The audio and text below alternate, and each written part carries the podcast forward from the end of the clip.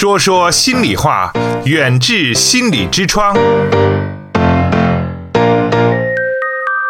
请关注远志心理的微信号，方法是在手机微信中点击右上方的加号，添加朋友，找到最下方的公众号，然后搜索“远志心理”，就可以找到远志心理严家民的微信公众号。关注后，按照提示回复关键字“严家民”或“代金券”，即可收获更多惊喜。那。我们现在呢有一位听众哈，已经等在线上了，他要跟我们进行交流，看一下他对这个问题呢有什么样的想法哈。喂，哎，您好，嗯啊，你好，您好，嗯，主持人好，谢教教授好，啊，你好，听众。啊，这位听众，嗯，嗯，我刚刚听了咱们广播啊，听到谢教授讲的这个二十四节气跟心理建设啊，包括后来那个幸福三部曲，嗯嗯嗯，然后嗯，我觉得挺能引起我的共鸣的，嗯，哦，谢谢你对我们的关注。啊，谈一下你的一些 感受，啊，对对，我想就根据这些谈一下我的一些感受啊、嗯嗯想法、一些认知。嗯嗯嗯。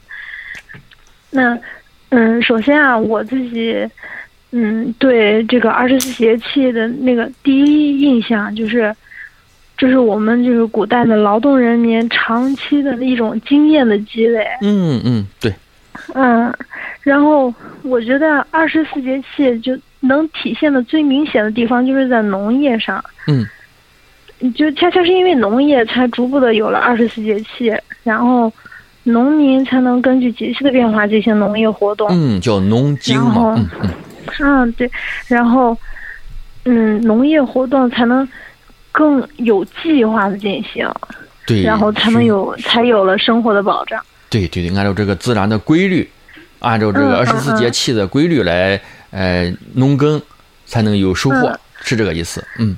对，然后我觉得吧，二十四节气不光与农业相关，更与哦。我们就是现在的生活息息相关。嗯嗯，嗯嗯，他嗯、就是说，首先嗯，你说这相关的情况，首先，嗯，首先我觉得最常说的一句话就是“春种秋收”，一年之计在于春。嗯，嗯，刚刚谢教授也讲幸福，之计在于秋。对对对对对，刚刚春教授春种秋收，对，嗯，然后，嗯，我觉得吧，在在春天一开始，就是对一个计划的这种整体的确立啊，嗯嗯，然后就是对未来一年的计划，先种下一个种子。嗯，列一个计划，嗯做一个目标，对嗯对，这是我理解的这个二十四节气跟季节跟我们的生活相关的一个。嗯嗯嗯嗯，嗯很好，然后，同时就是身体、心理与节气同行，能让我们更充实。嗯嗯，对对，嗯，然后在春天种下这个计划的种子，同时开始调节我们的身体，来面对新的一年，嗯嗯嗯，为为这个为有一个好的秋收打下一个坚实的基础。嗯太好了，积累，嗯嗯嗯嗯，对。然后春夏秋冬到夏天，对夏天我们第一印象就是热情似火，特别激情嗯，对对，啊。所以说，我们应该趁着夏天这种激情，不断的奋斗，嗯就按照春天定下的计划，不停的奋斗。嗯。同时，嗯、也就是能特别体会到刚刚谢教授谢教授说这个幸福感。嗯，付出了，过程体验到对了啊，那才嗯最后的幸那个收获才有嗯幸福感，嗯嗯嗯。但就是当你春天有一个好的计划，然后你不停的为了有一个好的结果，嗯。不停的奋斗，中间能够体会到那种幸福感是特别充实的那种。嗯嗯嗯嗯，对，嗯，然后春夏，我嗯。春夏秋冬。嗯秋，嗯。对我，我相信啊，就是春天有一个好的计划，夏天不停的奋斗，嗯。到秋天一定会收获一个好的结果。哦，对对对，对，然后我们农民也常说劳逸结合，冬天要身体要藏了，身体是革命的本钱。嗯就冬天不光人，就是开始休息，开始调整，嗯。各种小动物啊嗯，冬眠，也开始慢慢的冬眠。对，嗯，嗯你刚刚洗有时候说惊蛰是小虫子开始爬出来的时候了，对对对，嗯，然后冬天也正好是它慢慢收的时候，就是慢慢冬眠了。嗯嗯，啊，他可能也奋斗了一年，也累了，也要休息一下。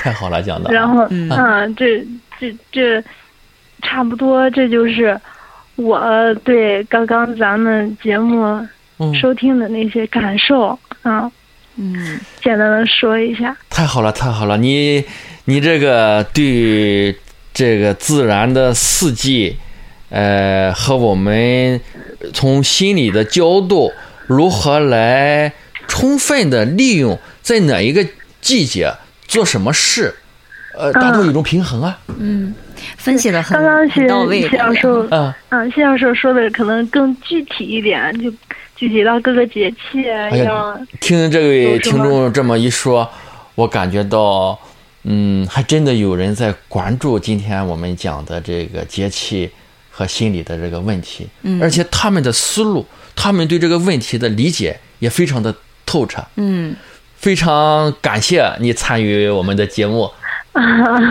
嗯，不敢不敢，就只是个人的一些认知和感受而已。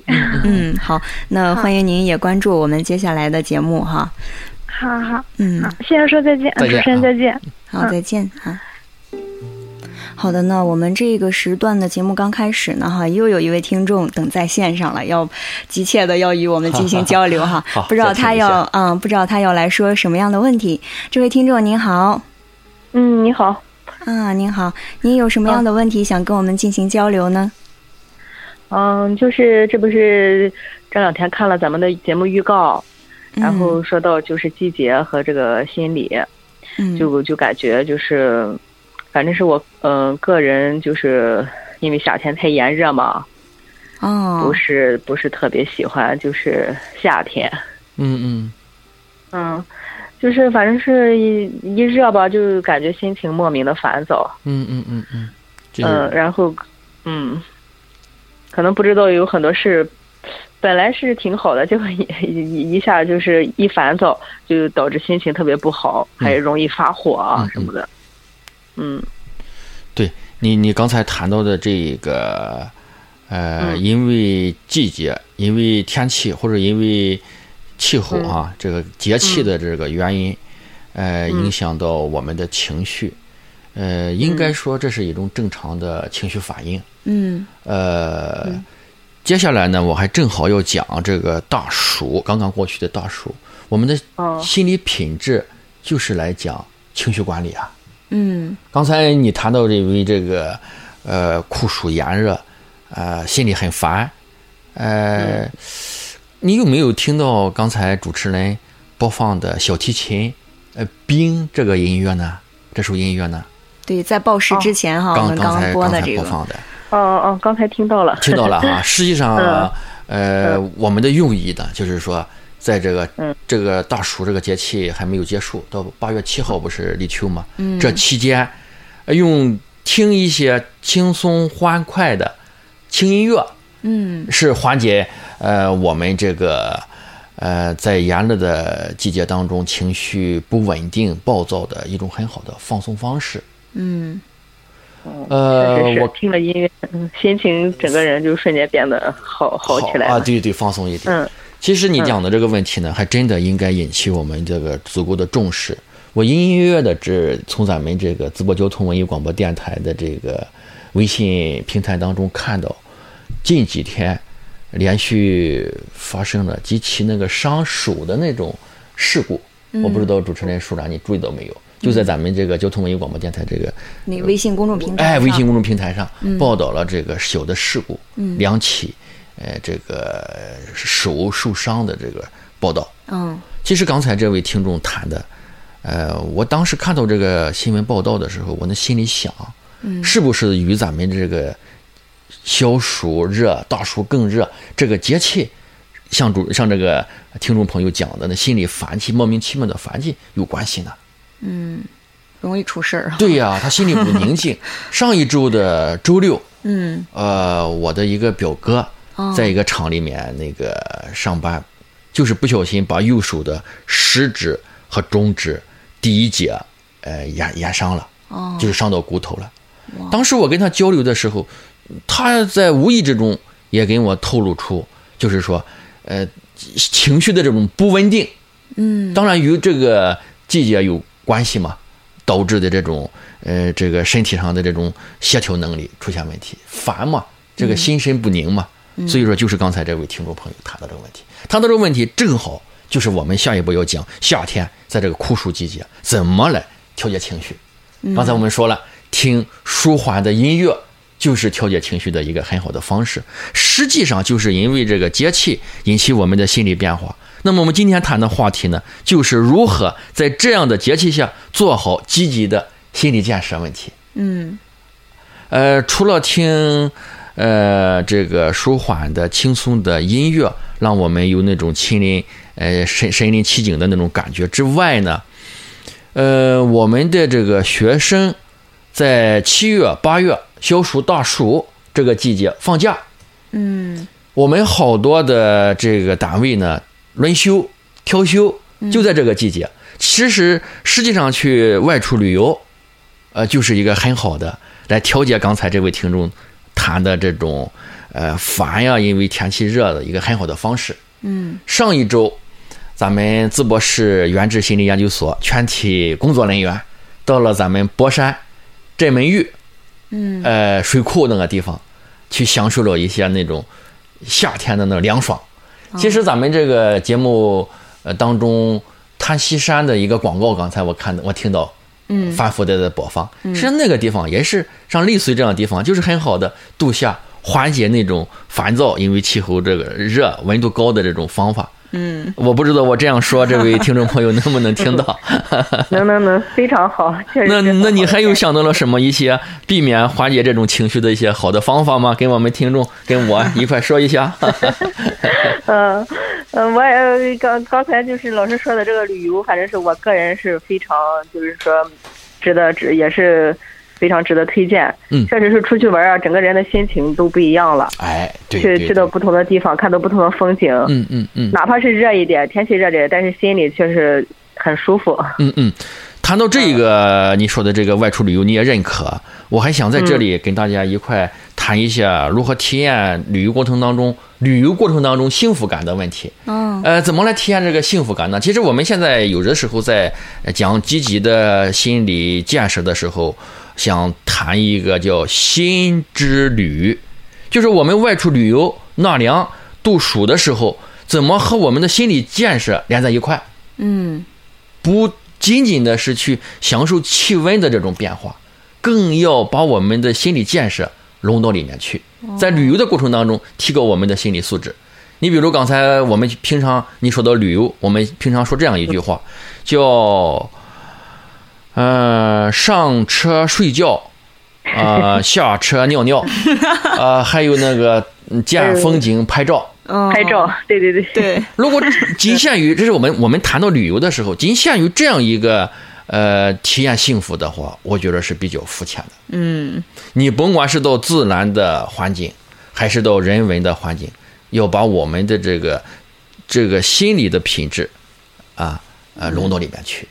好，由于时间关系，我们对这个话题就说这么多。好好，谢谢。好，谢谢你的参与。感谢您的参与哈，嗯也欢迎您关注我们接下来的节目哈。好好，嘞。嗯，好，再见。远至心理用中医打开中国人的心灵之窗。刚才这位听众哈，给我们讲到这个夏天啊，自己的这个情绪会容易莫名其妙的有一些的烦躁哈。嗯嗯，那我来，我也想到了一个，就是一个小的方法哈。哦，那给大家分享一些吧。啊，对对对，呃，因为我听过一个非常美的一个朗诵哈，就是讲这个大暑的，嗯它的题目呢就叫《大暑盛夏美如画。那跟大家一起来分享一下。调节我们的情绪。对。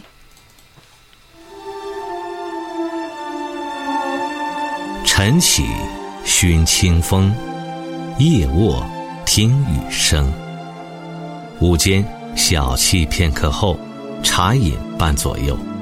光阴不紧不慢暂且缓下脚步。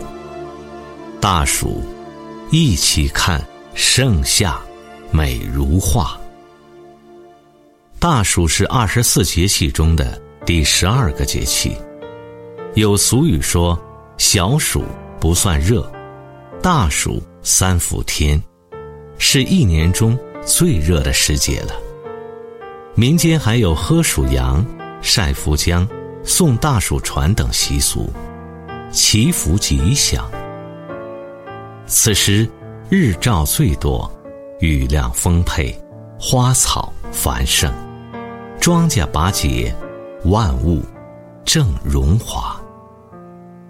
大暑是绿色的，张扬的绿，不加修饰的绿，草地、树木，饱满的瓜类，处处养眼，有生机。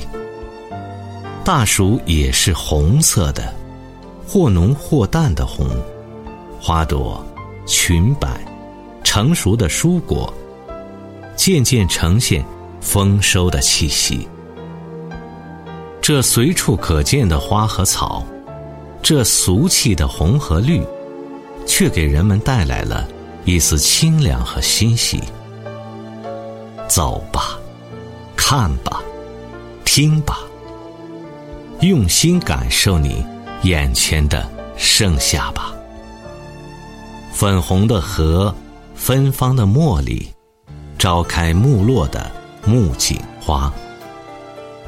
高歌的蝉，飞舞的萤火虫，晚霞中的红蜻蜓。恍然中，仿佛时光倒流。回首处，又见翩翩少年。随缘随意，心静景自美。感恩珍惜，景美。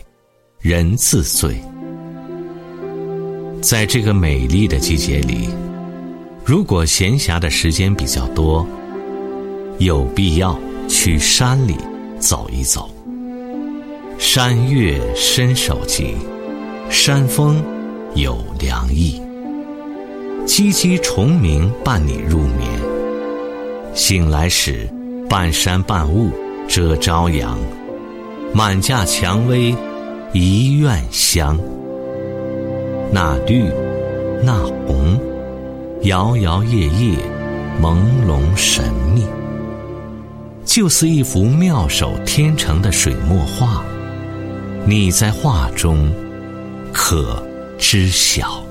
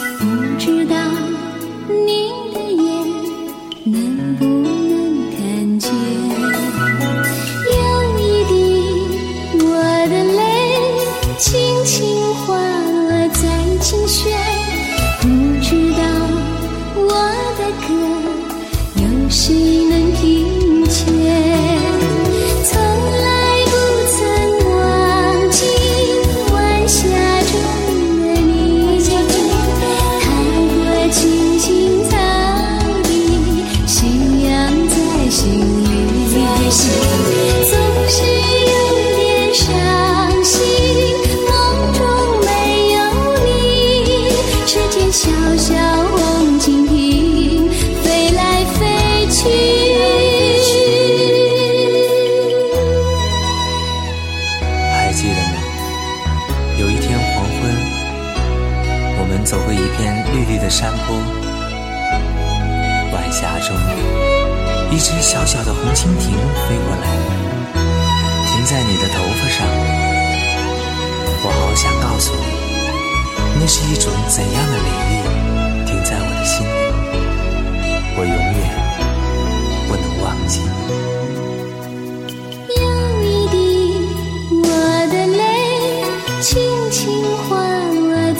琴弦，不知道我的歌有谁能听见？从来不曾忘记晚霞中的你。嗯，好的，很美的一首歌，很美的一首诗。那不知道听了这个歌和这个诗以后呢，呃，我们的谢教授有什么样的呃感觉呢？啊，很感谢这个主持人，呃，安排这个盛夏美如画美文朗读。嗯呃，刚才这个听众朋友打进电话来谈到，因为这个酷暑，呃，导致一些情绪的波动，心情的烦躁。嗯实际上，你听到这个事情之后，根据我们交流，马上，呃，给了这个听众一个很好的答复。刚才说了那个冰小提琴，嗯还有刚才的这个盛夏美如画的这个美文，就把我们带到了那种去欣赏盛夏的那种美景的当中去，让我们的情绪稳定了很多。嗯，这也就是说，我们在小暑和大暑这个节气里面所做的心理的建设的内容。嗯就是说来稳定情绪，用这样的方式。那么我们消暑的内容呢，就是说消暑气候开始炎热，到了大暑呢，到了最热的时候，也就是说现在最热的时候马上就要结束，立秋就凉了嘛，凉爽了嘛。对，做一个什么样的心理建设呢？消暑的时候开始风干。风干什么叫风干呢？刚才我们谈春季的时候，谷雨的时候叫晒，嗯晒和风干还不完全一样。嗯那区别在哪里呢？就是说，在这个消暑的时候，刚才这位听众朋友谈到的那种情绪的不稳定，我们要拿走心里的湿邪，过去积累下来的一些不良的情绪。嗯呃，我有的时候啊，呃，从这个身身体生理的这方面来讲呢，很喜欢夏天出出汗。哦实际上是对我们从养生的这个角度来讲的话，是祛湿。我们说，呃，正气存而邪气不可入。嗯那我们祛湿，这个时候出出汗，呃，就相当于我刚才说的，把内把那身上的那个湿气给去出去掉，不就相当于风干了吗？对啊，实际上就做这样一个一个事情。那当然，这种风干不是说我想我我说的这种方式出汗。那我们从心理建设上怎么去做？我提出了一个内容呢，叫故地重游。故地重游。故地重游是什么意思呢？嗯嗯，前一段时间在我们接待这个来访者的过程当中，有这样一个故事，我可以跟大家分享一下。借消暑这个季节，故地重游来完成一个心理建设。哦这个六十多岁的女性呢，呃，至今未嫁，啊没有出嫁，就是说六十多岁没有出嫁，那这是一个呃按我们常人来讲的话，是一种非常态的状态。嗯她为什么这样做呢？她现在又面临着一些什么样的困惑呢？我们给他指引了一个方向，就叫故地重游。到哪里去游呢？游什么呢？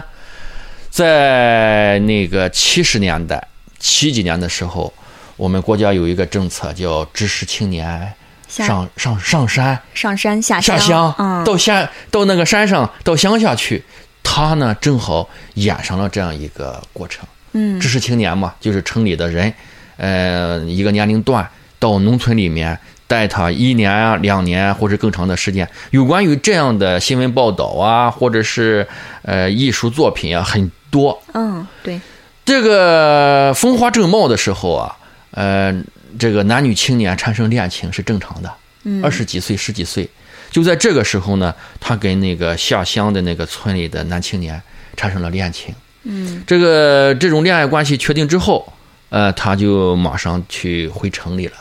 在那个年代，我们城乡差别是很大的，嗯父母是不允许你，家里是不允许你，呃，作为一个城镇户口的女孩，呃，找一个农村的小伙子。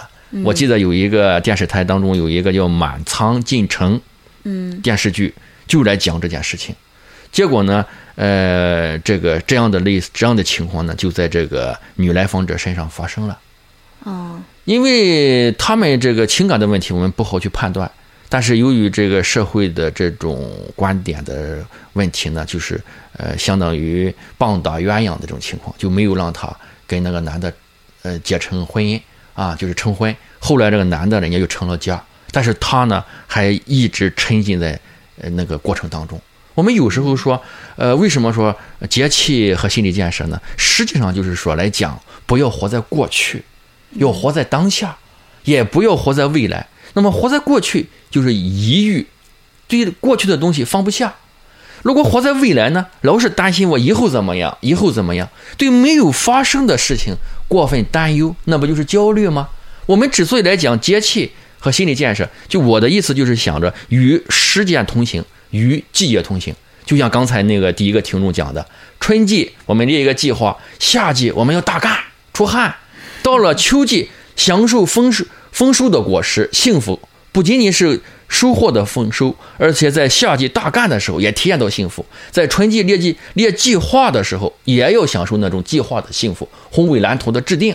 那到了冬天，缩了，这个冬眠了，我们要收藏了，那么也要享受幸福。这不就是与四季同行，与节气同行吗？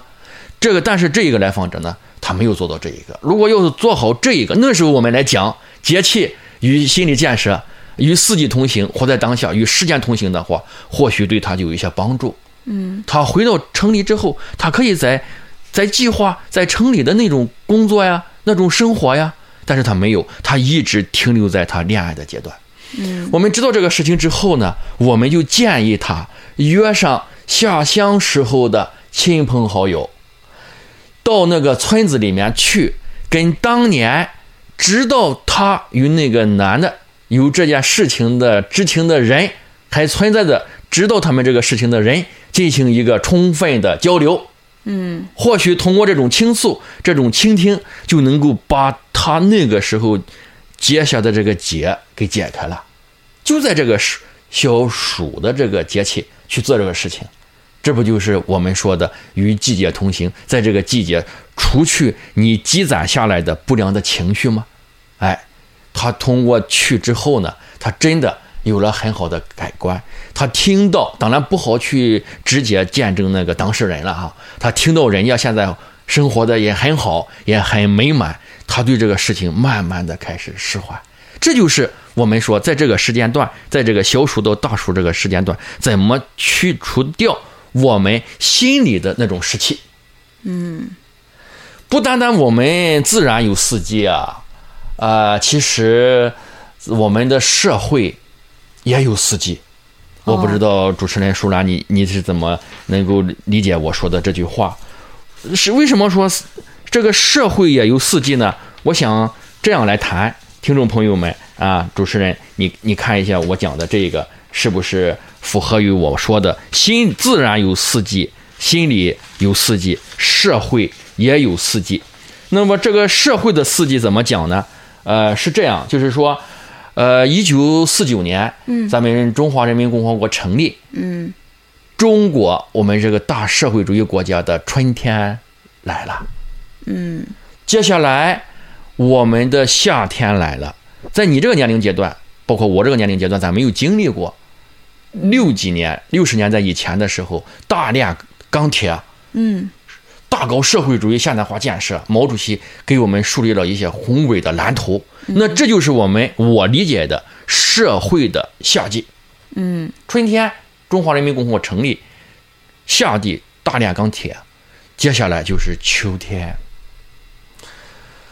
这个秋收，我们当时说的就是几年赶上谁谁怎么样。通过这样的活动，确确实实收获了一些东西。但是接下来的六几年的文化大革命，使我们的中国一下子进入了冬季。社会的四季，春夏秋冬。我不知道你记得不记得，冬是春天啊。董文华唱的《春天的故事》。嗯，在一九七九年，有一位老人在中国的南海边画了一个圈，嗯，对，中国开始了改革开放，嗯。我们社会主义国家的第二个春天来了。接着就是改革开放，到了一九九二年，我们呃改革开放初见成效，大干的。这七九年到九二年这么一段时间，社会主义建设的夏天来了。接下来，我们真的有了一些收获，改革开放给我们的生活带来了翻天覆地的变化，这个我们是能够体会到的，我们是体验到的。春夏秋收获，冬我们是怎么理解呢？这个时候，人们又进入了一个思索的阶段，思索什么呢？我们的这种诚信去哪里了？我们的幸福去哪里了？这不又到了我们社会主义现代化建设的一个冬天吗？习近平总书记上台之后，他引领着我们又进入了一个春天。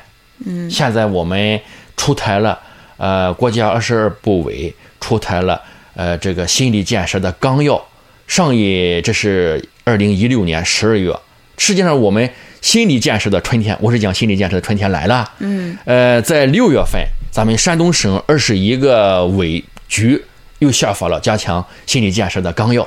我相信，在不久的呃将来呢，我们淄博市也会要下发有关于心理建设。这不，我们的春天来了吗？那我们作为呃心理工作者、心理建设者，那么就是说要开始大干，进入我们的夏天。咱们淄博市呃原治心理研究所呢，也有我们的一些计划，为我们呃这个心理建设的夏天呃大干一把。啊，这是我说的呃这个社会的四季。其实刚才我讲到的董文华的春天的故事，让我们能够感受到社会的春天。远志心理健康服务包括中西医结合的心理诊治和咨询，大中小学生的心理健康辅导，国家心理咨询师、中医心理师培训和心理健康讲座。听众朋友，远志心理用中医打开中国人的心灵之窗。本期节目就到这里，我们下期再见。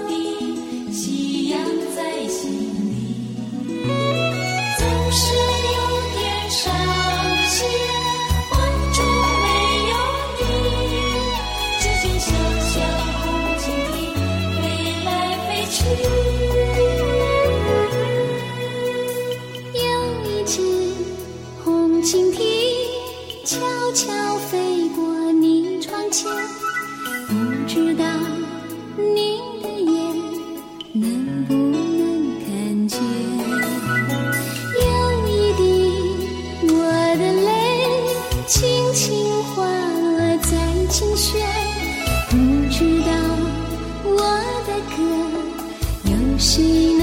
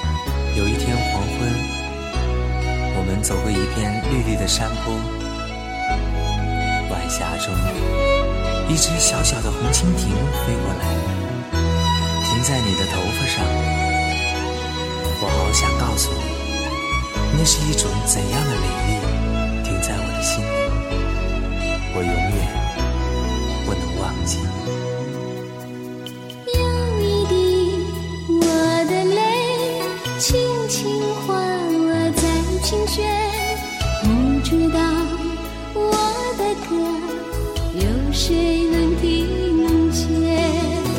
从来不曾忘记晚霞中的你。嗯，好的，很美的一首歌，很美的一首诗。那不知道听了这个歌和这个诗以后呢，呃，我们的谢教授有什么样的呃感觉呢？啊，很感谢这个主持人，呃，安排这个盛夏美如画美文朗读。嗯呃，刚才这个听众朋友打进电话来谈到，因为这个酷暑，呃，导致一些情绪的波动，心情的烦躁。嗯实际上，你听到这个事情之后，根据我们交流，马上，呃，给了这个听众一个很好的答复。刚才说了那个冰小提琴，嗯还有刚才的这个盛夏美如画的这个美文，